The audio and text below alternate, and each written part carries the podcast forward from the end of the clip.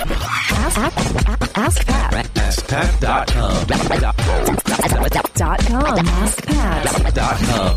Hey, what's up, everybody? Pat Flynn here, and welcome to episode 321 of Ask Pat. Thank you so much for joining me today. As always, I'm here to help you by answering your online business questions five days a week. All right, here's today's question from Tony. Hello, Mr. Flynn. My name is Tony Timothy. I'm calling, well, um, um, this is a question from Trinidad, Republic of Trinidad and Tobago. I'm, um, starting two websites, Tony's Daily Deals and KirbyBuy.com. I also have another website, um, for books I started to write, uh, for www.chunksy.com. I'm calling to concerning the software recommendation you had for researching keywords. Um, do you do those um softwares do they do they also work for Kindle for Amazon when researching Kindle books, or should I get a separate? Um, should I use those for keywords, or do that for?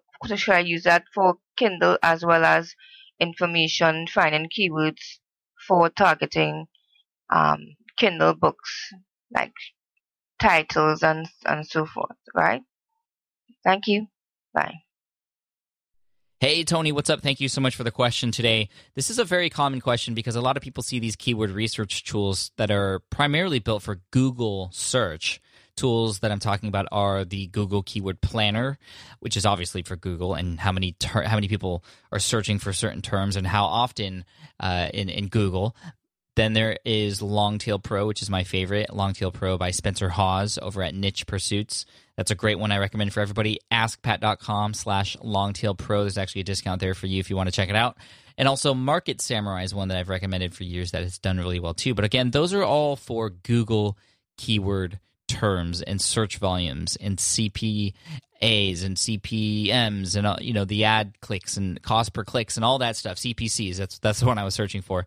But you know when it comes to Amazon Amazon is a totally different game and you can't rely on those Google keyword tools for Amazon. I mean, it might give you an inkling of of a of a thought or uh, some help on on maybe which terms are more popular. But again, it's a completely different search engine, and it, it's a search engine where people are going and looking to buy things, which is really important. That's why Amazon should be considered a search engine, but it should also be considered different than Google. Now, I'm gonna I'm gonna recommend you check out this podcast episode of a podcast called Self Publishing Questions with Steve Scott. Steve Scott is somebody who was on my podcast actually, and uh, he was great. He's done really, really well with Kindle books.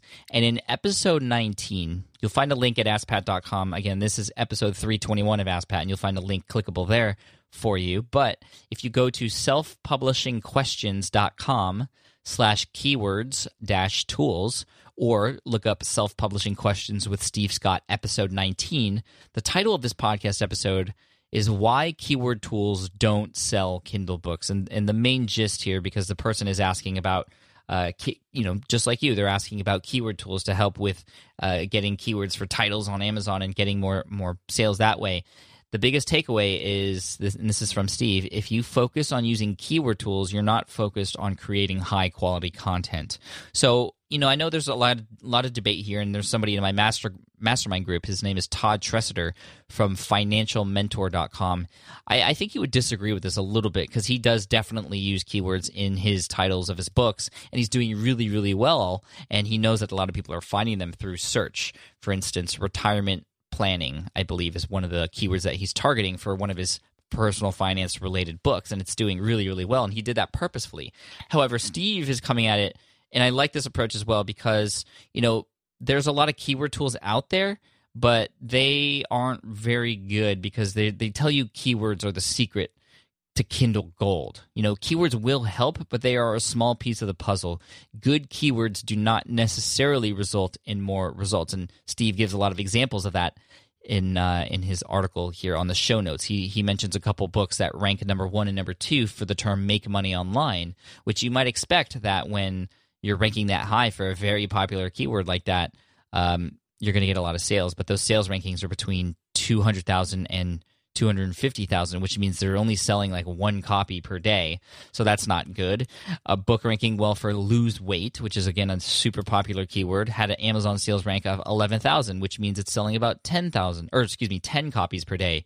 Um, but that's again not good. So if you focus on the results of the keyword tools, you're not focused on creating high quality, unique content. Again, I'm pulling this out of Steve's uh, post here.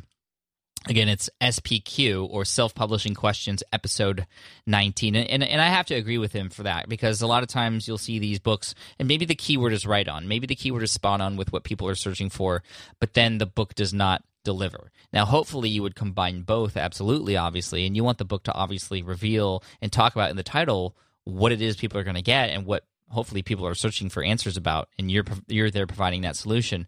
Um, but again, these keyword tools they're only going to tell you a part of the puzzle, and it's the same thing for Google search and building niche sites. Sure, maybe a lot of people are searching for these keywords, and there's a lot of search volume, but that doesn't necessarily mean that um, it's a good keyword as well. And with Amazon, different than Google, Amazon. I mean, there are no tools that will tell you how many that will tell you how many times a keyword's been searched for. Basically, the numbers that they're going to give you are the rankings in a particular category, for example, or the Amazon sales rankings, which you can sort of deduce the number of sales per uh, per day uh, there as well. And I would highly recommend checking out Steve's site, selfpublishingquestions.com. I mean, there are some keyword tools out there that look promising. There's even one that you could check out that helps give you some long tail keywords related to Amazon. If you go to keywordtooldominator.com slash K slash Amazon dash keyword dash tool, or you can just look up keyword tool dominator Amazon on Google. You'll find one where you can enter a product name, a product category, or a keyword and click the search button, and it's going to give you a bunch of long tail keywords directly from Amazon.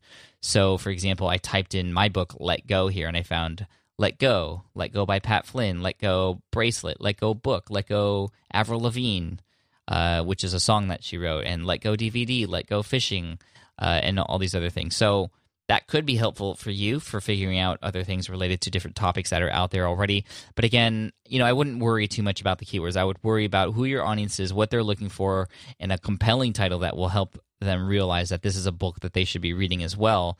And uh, also reading the other books that are out there, or at least checking out the reviews of books out there in the same niche you're getting into, so that you can see what's missing and you can bring those to the book that you are going to provide. You know, read those reviews and see how you can be there to be that solution that other people are searching for.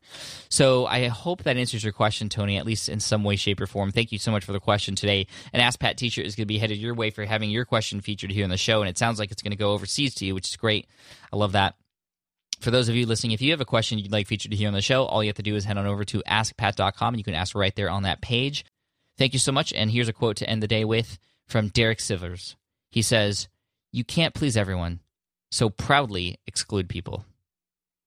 Cheers, take care, and I'll see you in the next episode of Ask Pat. Thanks, guys. Hey there, thank you for listening to Ask Pat 2.0. Now, you might have noticed that we haven't published a new episode in a while. And that is because in 2023, after 1,269 episodes, we decided to sunset the show. For now, at least. In this way, we can focus our energy and efforts on our other podcasts and other projects that being said, all 1,269 episodes are still live and downloadable, and the published dates may be old, but there are still a ton of questions I've answered on the show and people I've coached. Those episodes are just as valuable as they were back then. So you can also visit smartpassiveincome.com slash askpat to dig through the archives. Plus, there's a search tool on the website that lets you search across our podcasts and blog. And of course, the Smart Passive Income podcast is still live and energetic and awesome and publishing twice a week. So make sure you're subscribed there so we can still continue this conversation. And we have some of the foremost experts and thought leaders in entrepreneurship on the show every single week. So you definitely don't want to miss it. Again, check it out. It's the Smart Passive Income podcast. Just find it wherever you're listening to this podcast. You can find it there as well. Thank you again for listening in, and I'll catch you in the next one. Cheers.